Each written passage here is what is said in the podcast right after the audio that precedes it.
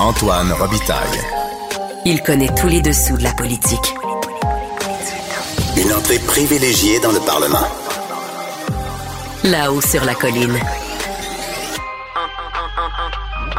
Antoine Robitaille. Bon mardi à tous. Aujourd'hui à l'émission, on s'entretient avec deux députés dont les régions sont profondément affectées par la crise des feux de forêt actuels. Quel est le rôle de l'élu dans de telles circonstances? Comment se portent leurs commettants? Quels contacts ont-ils avec eux? Mais d'abord, mais d'abord, c'est mardi, jour des actualités de l'histoire. Les actualités de l'histoire. Avec Dave Noël et Antoine Robitaille. Mais bonjour, Dave Noël. Bonjour Antoine. Dave Noël, c'est notre chroniqueur d'histoire et accessoirement historien et journaliste, auteur entre autres de Montcalm général américain. Il est avec nous tous les mardis parce que l'histoire et le passé sont toujours d'actualité en politique. En fait, c'est ton dernier mardi avant l'automne. Oui. Parce que tu vas revenir cet automne, n'est-ce pas? Oui, tout à fait. Bon, c'est annoncé, c'est officiel. Parlons d'abord d'un sujet très estival, le stade municipal de baseball et le baseball en général. Oui, ben celui de Québec. Québec. Oui, c'est ça, de- le, le stade de la capitale euh, qu'on appelle aujourd'hui le stade euh, Canac. Ben oui. Euh, donc, euh, c'est ça, c'est un, stade qui a été construit en 1938, donc à, l'époque de Duplessis. Et c'est là que jouent les capitales de Québec. une équipe de, de baseball professionnelle. C'est dans cette ligue-là, la Ligue frontière qu'on appelle, dans laquelle jouent également les Aigles de Trois-Rivières, Mm. dans le même stade que celui des capitales sur le plan architectural. Donc, c'est... on Ils sont similaires, hein? sont identiques, en fait. On- Ah Le stade de baseball de Trois-Rivières et de Québec ont été construits la même année et c'est des stades jumeaux, donc euh, sur le plan architectural. Et euh, donc, à la fin mai, on apprenait que la Ville de Québec avait décidé de le garder parce qu'il y avait eu des rumeurs de le- de- qu'on- selon lesquelles on- le stade serait rasé pour en construire un nouveau près du, du Colisée, le, le centre Vidéotron, euh, où jouent les remparts. Euh, donc, c'est ça, on parlait de éventuellement le, détruire, on considérait qu'il était vétuste, mais finalement, la, Ville de Québec a décidé de le rénover pour 11 millions de dollars, euh, rénover les, les- les extérieures, et tout en gardant le cachet. Donc, ça, ça s'est passé quand même... quand même euh, proche, parce qu'on ne sait jamais avec les, le patrimoine sportif, c'est un patrimoine qui est souvent utilitaire. On veut que Ben ce soit efficace, on veut qu'il y ait du stationnement autour, on veut que ça, les, les- les gens puissent entrer rapidement s- de- dans, dans le bâtiment, ce qui fait que c'est un patrimoine qui peut être menacé. Euh, et d'ailleurs, un conseiller municipal de la Ville de Québec, Jean-François Gosselin, en septembre dernier, qui avait évoqué ça justement, l'idée de démolir le stade pour en faire un plus grand. Et aussi, euh, ça- C'est un stade auquel les gens sont attachés à Québec. Moi, je me souviens d'une corvée de peinture, de nettoyage de- au début des années 90. là. On avait forcé d'une certaine façon la municipalité à garder le stade parce que là aussi, il était en danger, il était, euh, on, on songeait à le démolir. Oui, ben c'est ça, c'est jamais gagné. C'est pour ça qu'on en parle aujourd'hui. D'ailleurs, le Journal de Québec, samedi, nous apprenait que l'ancien propriétaire des capitales de Québec, euh, Mile Wolfe, euh, avait, lui, considérait que c'était une erreur de garder l'équipe des capitales dans le stade actuel. Ah oui? Il aurait préféré qu'on se tourne vers un nouveau bâtiment pour avoir plus de stationnement. Euh, et c'est ça, donc, on revient à ça. Il dit que dans Il me semble qu'il y a quand même énormément de beaucoup de stationnement a un devant. projet de, de- de tramway qui va passer tout proche, euh, qui va Ah oui? éventuellement être inauguré. Euh, et fait amusant, M. Wolfe, c'est le beau-père de Jackie Smith, qui est la, la- la conseillère municipale et chef de Transition Québec. Ah oui. Donc, euh, c'est assez intéressant comme c'est quand même des, des- des approches assez différentes.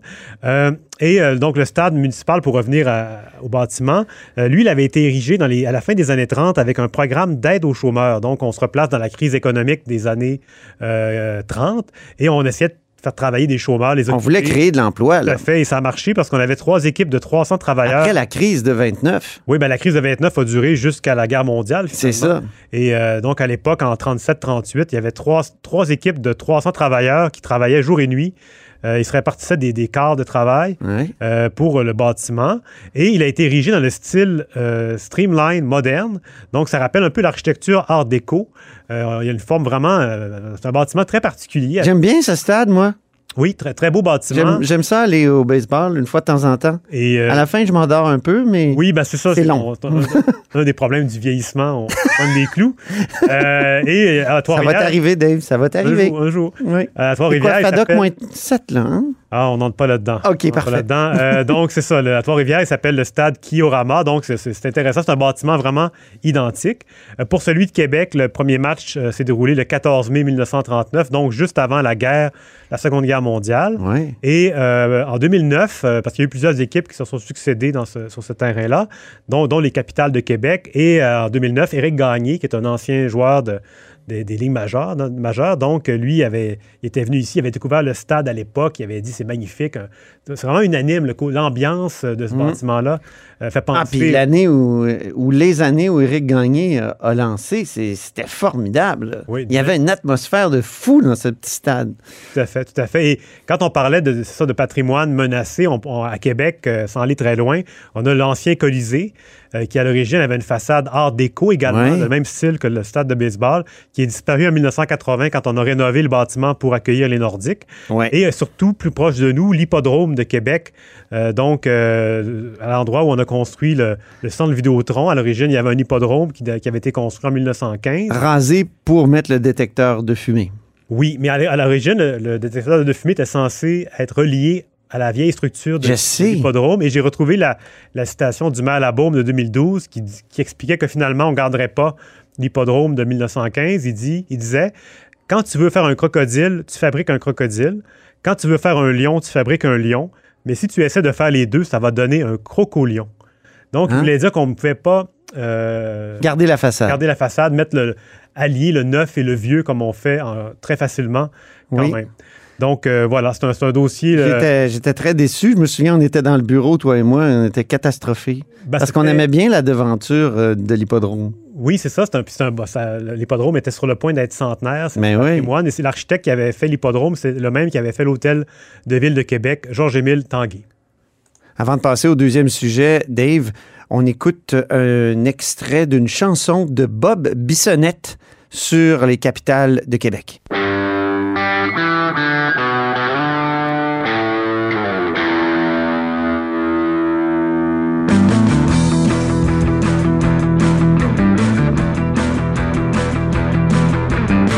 Mois de juillet, c'était la grosse panique.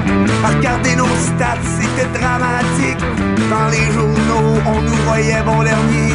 Mais les boys se sont jamais découragés. Alors, c'était Bob Bissonnette, un extrait de sa chanson Let's Go Caps. Hein, L'accent d'Amérique? Oui. Oui. Oui. Dave, deuxième sujet maintenant, après cette rubrique patrimoniale. Sixième édition des rendez-vous d'histoire de Québec. Alors, la programmation a été annoncée aujourd'hui, puis moi, je sais qu'il y a un événement qui va m'intéresser beaucoup. On passe d'un Bissonnette à une autre, c'est Lise Bissonnette, Oui, qui va être le 13 août en discussion avec Éric Bédard au Musée de la Civilisation. Mais il y a beaucoup d'autres choses dans ces rendez-vous d'histoire. C'est ça, donc la programmation qui vient de sortir et euh, cette, effectivement, cette discussion-là va être très suivie. Euh, le thème, c'est la grande noirceur, mythe ou réalité. C'est un grand entretien avec Lise Bissonnette. On va parler de, de sa carrière, son parcours professionnel. Euh, donc, euh, ancienne directrice du Devoir et de la Grande Bibliothèque. Elle va, elle va revenir sur, sur ses, euh, les, les grands jalons de sa carrière. Et Éric Bédard, donc lui, qui, qui, a, qui a été très critique de la mémoire de la grande noirceur, c'est-à-dire de considérer que tout ce qui a précédé la Révolution tranquille était Oui. une espèce de Moyen Âge euh, où il faut pas trop aller. Euh, D'ailleurs, j'ai regardé le documentaire sur l'Hostie Show Mhm. euh, dans, dans les années 60 et c'est étonnant d'entendre euh, Éric Bédard qui, lui, explique euh, que l'Hostie Show, c'est un peu le début aussi d'une révolution tranquille euh, artistique. J'étais éton- éton- étonné un peu. Oui, comme un contre-emploi. Oui, c'est ça, c'est ça. c'est ça, exactement. Oui, oui, bon, on pourra lui en parler. Comme si on invitait Burke pour parler de la Révolution euh, française. Oui, oui, oui. OK, je referme cette parenthèse. Je m'excuse, je fais plein de parenthèses. Oui, oui, mais donc, euh, ça va être une conférence très intéressante. Il va y avoir aussi une autre euh, conférence en lien avec la Révolution tranquille de Robert Trudel, consacrée à André euh, qui, lui, Ah à l'époque de- de- de- du premier ministre Jean Lesage, avait développé l'argumentaire pour justifier la deuxième phase de nationalisation de l'hydroélectricité en 1962 et aussi pour euh, la mise en place André Marier, c'est un grand euh, Oui, oui. commis de l'État. Ben oui. Et pour la régie des rentes aussi, la caisse de dépôt de placement. Donc, C'est un lointain cousin à, à moi. Oui. Ah oui, oui, oui, bien sûr. Euh, on parle des années 60 et on, on parle, en fait, quand on voit des documentaires historiques sur la Révolution tranquille, on parle toujours de, de Parisot. Donc, euh, Claude Morin, mais il y avait d'autres personnes avec, euh, avec ces gens-là, dont, dont André Marié. Ça va être une conférence à suivre. Euh, mais le thème principal des rendez-vous d'histoire, ça va plutôt être le centième anniversaire de la naissance d'Alice Roby, donc la, la chanteuse de Québec du quartier Saint-Sauveur. Ben oui. Ça va être à la Maison de la littérature. Départ important au devoir aujourd'hui, Robert Dutrisac? Oui, un monument historique Ben oui, vivant. qui Euh, s'en va de l'éditorial, en tout cas, qui quitte euh, pas nécessairement la- la- le métier, mais euh, qui quitte le devoir et quitte la tribune de la presse. Oui, chose. donc après 24 ans à la tribune de la presse, Robert Dutrisac, un collègue et ami à nous deux, Oui. donc il a vu passer depuis 1999 six premiers ministres. Lucien Bouchard, Bernard Landry, Jean Charest, Pauline Marois, Philippe Couillard et François Legault. Donc, il, il a, en un quart de siècle, il a vu passer beaucoup de choses. Et justement, on a un, un extrait de, de- de Robert avec François Legault. qui discute, discussion En 2019. Oui. Écoutons-le. Il y a un mot que vous avez employé, c'est la- euh, le mot fierté. Vous Oui. l'employez à, plusieurs reprises. Mais c'est un mot aussi qu'on a commencé à coller à votre, euh, à- à au Québec en général depuis votre arrivée. C'est-à-dire les commentateurs qui disent euh, la fierté est retrouvée. Euh, comment vous expliquez ça? Est-ce que c'est à cause du, justement ce type de projet de loi sur la laïcité où le Québec s'affirme? C'est difficile à saisir parce que j'ai peut-être eu, là, dans les dernières semaines, des dizaines, sinon des centaines de personnes qui m'ont arrêté pour me dire Monsieur Legault, on est fiers de ce que vous faites. Là, je leur demande pourquoi vous êtes fiers. Et là, c'est moins clair. Il y en a qui vont dire Oh, vous, vous- êtes comme nous, euh, vous nous écoutez. Euh, c'est. Il y a- une certaine émotion. Il y a comme euh, les gens sentent que le nouveau gouvernement accepte de répondre à leurs préoccupations, à leurs priorités, mais c'est intangible. C'est difficile de mettre ça juste sur une décision. C'est un sentiment aussi qui semble porter sur le Québec en général. C'est-à-dire les gens sont plus fiers Oui. du Québec d'être québécois. mais ça a toujours été un de mes objectifs. Je sais qu'il y a eu à Saint-Jean, etc. Il y a Oui. eu des démonstrations de cette fierté-là. Euh, Est-ce qu'on ne devrait pas avoir un hymne national à nous euh, au Québec? Ben, écoutez, là, il faut justement trouver un équilibre. Euh, Est-ce que euh, on doit avoir une constitution québécoise, qu'on doit avoir un hymne national? Bon, on a déjà un drapeau. Est-ce qu'il faut poser d'autres gestes? Euh, J'exclus rien à ce moment-ci. François Legault qui excluait rien, même pas euh, un nouvel hymne national et une constitution en 2019. Oui, oui. Il semble que ça a changé un petit peu. Euh, c'est ça, donc Robert, arrivant en 99, euh, en 2011, il était président de la Tribune de la presse Oui. lors du 140e anniversaire, donc il était au centre des activités, qui préparait un peu, dans le fond, c'était comme une répétition pour le 150e qu'on a eu récemment. Euh, donc, Il a été beaucoup plus longtemps reporter qu'éditorialiste. il est hein? arrivé au devoir en 87. Avant ça, il avait été au Montréal matin à Ah une oui. époque. Donc, euh, bonne, bonne retraite partielle, Robert. Donc, Ben oui. voilà. On termine avec un anniversaire important. On est le 6 juin quand même. Oui, le, le jour anniversaire du débarquement de Normandie. Ben oui. Euh, le jour J en 1944. Euh, c'est le 79e anniversaire. Et avant de partir pour l'été, euh, j'ai pensé une petite suggestion de littérature, en fait plutôt un essai d'histoire, parce qu'il y a beaucoup d'ouvrages qui sont publiés sur le débarquement de Normandie. C'est très central. C'est souvent centré autour de, de figures comme Churchill et on parle beaucoup de stratégie, tout ça. Mais un ouvrage fascinant de Jean-Luc Lalleux. Euh, ça s'appelle Combattre en dictature, 1900 1944, la Wehrmacht face au débarquement. Donc, c'est un ouvrage qui a été publié chez Perrin euh, l'année dernière, mais qui est toujours disponible en librairie. Il raconte vraiment le, le- le débarquement du, point de vue des défenseurs, donc Ah de oui. l'armée allemande. Et euh, il rappelle à quel point euh, le débarquement de Normandie, c'est pas un tournant comme on imagine en Occident. Nous, on en a fait le, le point tournant de la guerre, mais en Ouais. réalité, l'Allemagne en 1944 est déjà battue par l'URSS. Euh, c'est la dictature communiste qui a battu la dictature nazie, comme il le rappelle. Et euh, le débarquement de Normandie, ça fait un peu office de- de- d'opération de, diversion, mais en- évidemment, c'est une opération de grande ampleur. Mais euh, la guerre est déjà perdue à ce moment-là sur le front de l'Est. Et il rappelle que, le, par exemple, le mur de l'Atlantique, on, on parle beaucoup du mur de, de l'Atlantique, était le système défensif euh, et aménagé en France, en Belgique. Euh, c'était un peu un bluff. C'était oui, il y avait une ligne de défense, mais elle n'était pas très profonde. Et d'ailleurs, Mm. elle a été percée en cinq heures par les, euh, les assaillants Mm. euh, britanniques, canadiens et américains. Donc, une lecture très intéressante pour ceux qui veulent en savoir plus sur le déroulement vraiment au ras du sol de ce, ce combat-là qui, dont on souligne l'anniversaire aujourd'hui. Merci beaucoup, Dave. Bon été. Et on se laisse avec une chanson, une chanson de Jean-Frédéric Lafaye, justement, qui, qui rend hommage aux euh, Québécois, Canadiens qui sont morts sur euh, ces plages euh, de Normandie. Et on leur doit un peu notre liberté, comme il dit. Écoutons Jean-Frédéric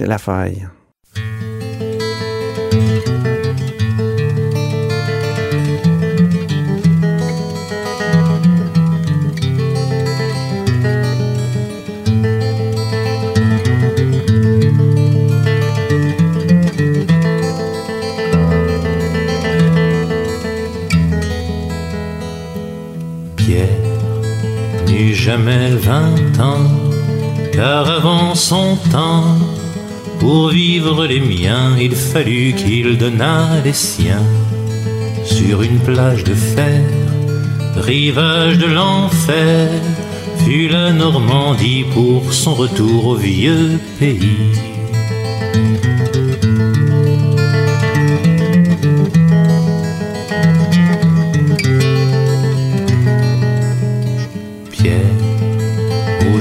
De bataille, tu vis les entrailles de la peur, la haine, toute la bêtise humaine.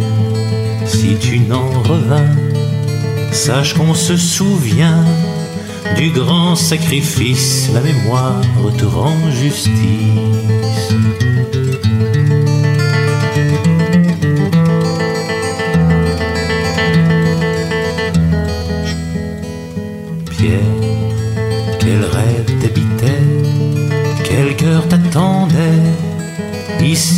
Pays quand tu tombas en Normandie.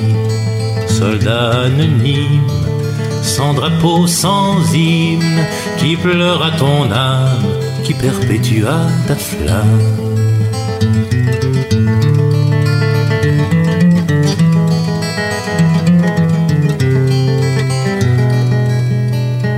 Pierre, le long de la Manche, se dresse ta croix blanche pour qu'on se souvienne, l'horreur se fait souvent humaine.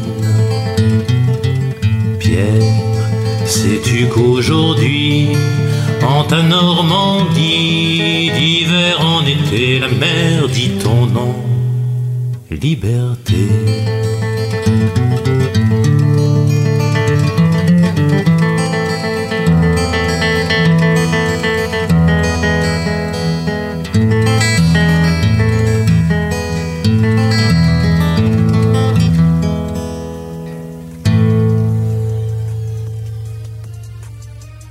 Écoutait Pierre de Jean-Frédéric Lafaille en l'honneur de tous ces soldats tombés au combat euh, le 6 juin 1944.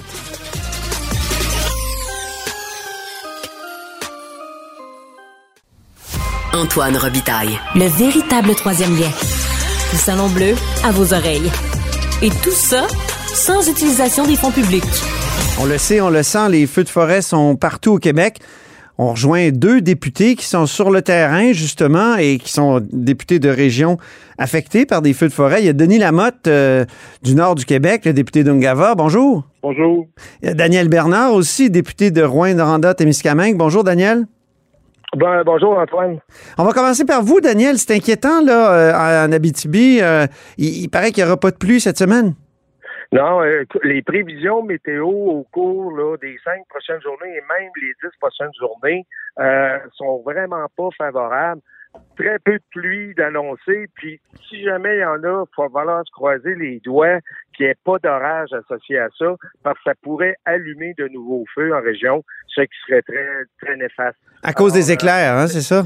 Exactement, parce que beaucoup des feux euh, qu'on parle, par exemple, en Abitibi, Témiscamingue, au moment qu'on se parle de 78 feux, puis une partie de ces feux-là, une grande partie ont été euh, créés par les orages la semaine dernière et OK. les éclairs, donc au sol, c'est sec et c'est les pires situations, ça. OK. Euh, Puis vous, euh, Denis Lamotte, euh, dans le nord du Québec, comment ça se présente? J'ai entendu dire qu'il il y a des, des, des- des tranchées qui allaient être creusées autour de Chibougamau. Ouais, des coupe-feux. Il y a un feu qui est, il y a, de- il y a deux feux qui est près de Mistissini qui descend euh, par euh, Chibougamau puis Oujibougamau. Puis en prévention, euh, Feu euh, prépare des coups de feu à certains points de la ville. OK. Comment un député, euh, quel est le travail du député quand il y a des crises comme celle-là, puis notamment là, les, les feux de forêt, Denis? Ben, moi, ce qui arrive, c'est que le bel ça a commencé à choper mercredi passé. Oui. Puis, bel Skivillon, Chibougamau, euh, il y a Chetibi, Wiminji, Mistissini. Fait c'est de garder contact avec euh, les élus, avec euh, les représentants locaux, puis euh, s'assurer que les services go- gouvernementaux sont à point. Puis, c'est de faire en sorte, justement, là, que s'il y a quelque chose qui marche pas, mais de, de- de le rapporter à Québec, puis de rester près de ces gens-là, puis savoir ce qui se passe. Autrement dit, sur le terrain, c'est vraiment important. Donc, vous faites comme le lien. Puis, euh, quel- comment ça se caractérise, là, la, la lutte euh, aux feux de forêt dans votre région? Là? Est-ce que, est-ce que les feux sont, sont pas tous pareils, d'après ce que je comprends? Ah, le problème, c'est que c'est les vents. Ouais. tu peux pas, euh, peux pas déterminer d'avance les vents. Ça peut souvenir sur un bord ou sur l'autre. Le plus bel exemple, c'est le bel sur Quivillon. En dedans de 4 heures, euh, vendredi passé, ça s'est détérioré. Puis, en dedans de 4 heures, hier, euh, à un moment donné, euh, entre, euh, entre 7 heures et 11, tout regardait bien parce que les vents viraient de bord. Sauf qu'à un moment donné, il y a un feu qui a reviré de bord aussi. Puis, c'est ce feu-là, justement, qui a, qui a fallu faire l'évacuation complète, mais complète de la ville hier. Ah oui. Donc, euh, ça fait longtemps là, que, que vous travaillez dans le Nord. Vous, est-ce que, est-ce que vous avez déjà vu une situation comme celle-là, Denis Lamotte? Ouais, quand je suis monté en 89, euh, j'étais à la Sûreté du Québec. En Ouais. 89, à Radisson. À Radisson, euh, il y avait passé proche, puis il était sur le bord d'évacuation, eux aussi. Fait que je l'avais connu euh, à Radisson comme tel, mais d'une telle intensité dans toute la région. Comme je dis, euh, Chessibi, c'était vraiment... euh, c'était pas drôle hier à Chessibi. À un moment donné, jeudi, c'était à Wiminji. Hum? Et puis ça, c'est sa côte de Bay James. Puis là, le bel sur Kivion en bas. Fait que ça couvre pas mal tout le territoire, mis à part Nunavik. Fait que euh, c'est vraiment intense. C'est la première fois que je vois ça. Et euh, vous, Daniel Bernard, comment ça se présente? Vous, comme votre rôle de député, qu'est-ce que ça, en quoi ça consiste actuellement dans cette crise-là? Ben, comme Denis l'a vraiment bien expliqué, notre rôle, entre autres, c'est d'être en, en- en support aux élus parce que le secteur des opérations qui est vraiment fait par la, la sécurité publique, l'organisme de, co- de coordination, la SOPFEU. Mais nous, par exemple, on vient d'avoir une rencontre, euh, puis je vais commencer par ça, le ministre Bonnardel était ici avant Oui. tard aujourd'hui. Ben oui. On arrive d'une rencontre à Sainte-Terre, entre autres, et euh, on a vu que là, que vraiment, euh, avec euh, la mairesse de, de Sainte-Terre et le maire de Lebel-Quévillon étaient là, et donc ils ont des préoccupations qui s'adressent au gouvernement.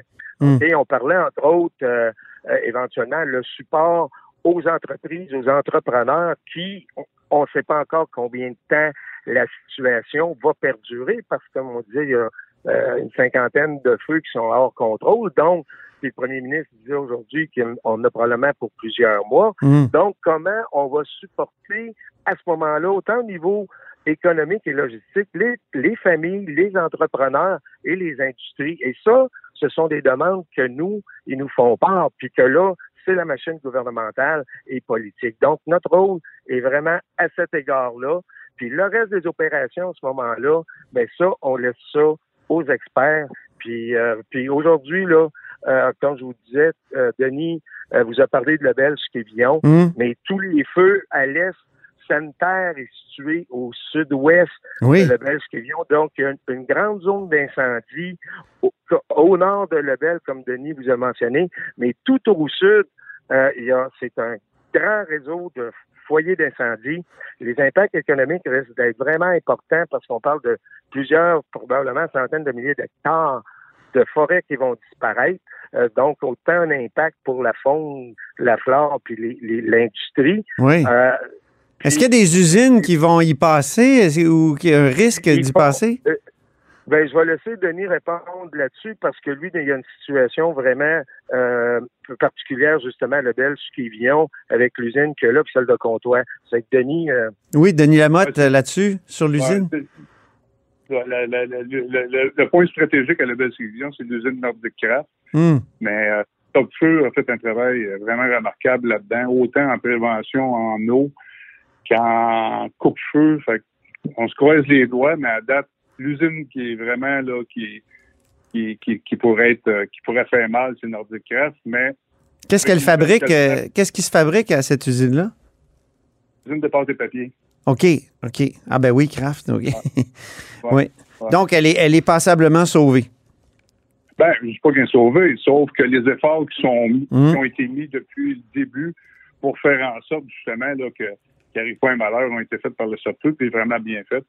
Fait que, euh, à date, euh, le premier feu vendredi passé était à moins de 200 mètres de l'usine, puis finalement, les vents viraient de bord.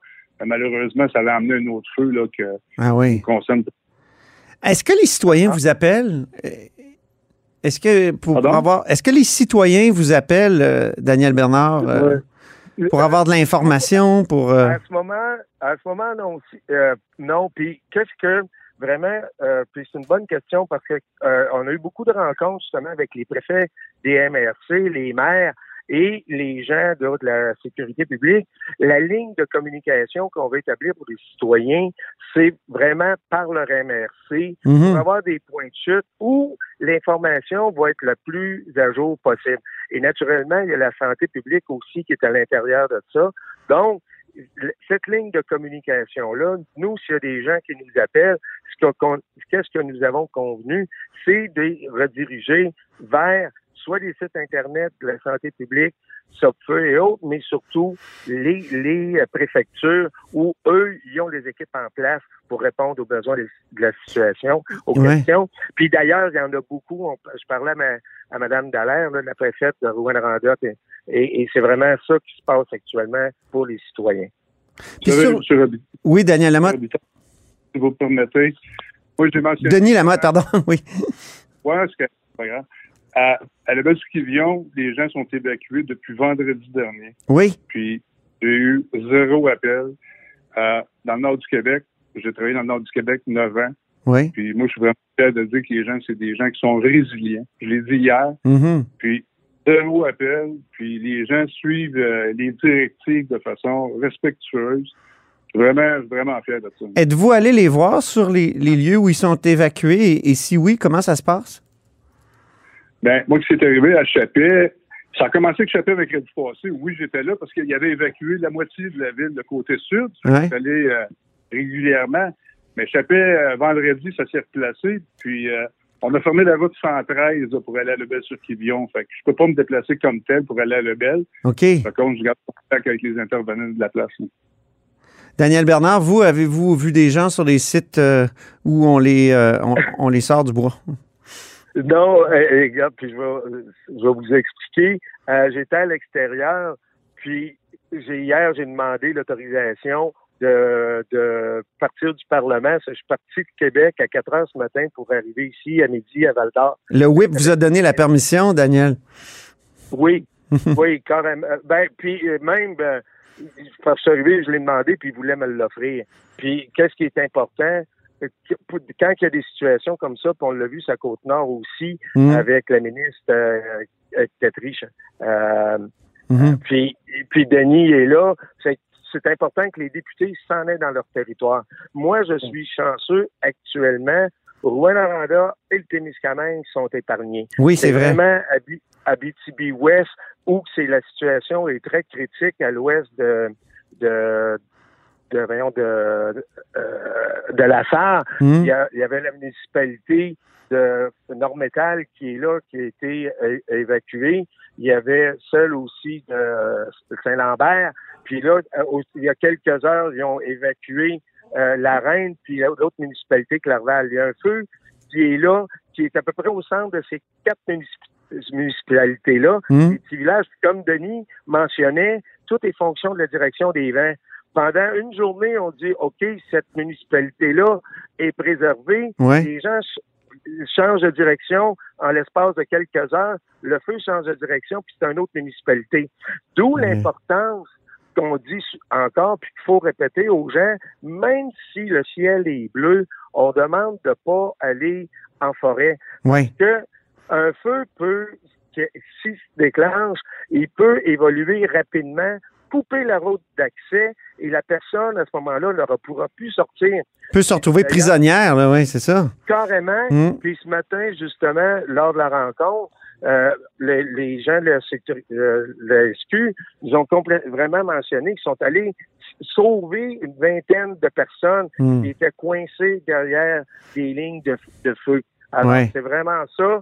Puis qu'on dit aux gens, allez pas en forêt, sortez, puis restez chez vous pour pas, s'il arrive quelque chose, surtout que ça évolue rapidement, faut pas que vous vous mettiez dans une situation critique qui peut mettre votre vie et celle de vos proches en danger. Ben, merci beaucoup, Daniel Bernard, député de Rouen, Noranda, Témiscamingue. Puis merci beaucoup, Denis Lamotte, euh, député d'Ungava, pour euh, ce- ces témoignages. Bonne chance, puis continuez votre bon travail. Merci, Antoine. Merci, Denis. Merci à vous deux. Salut. Merci, bye-bye.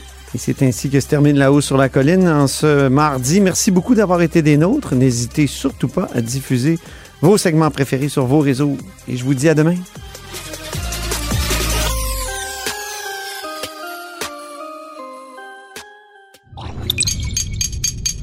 Cube Radio.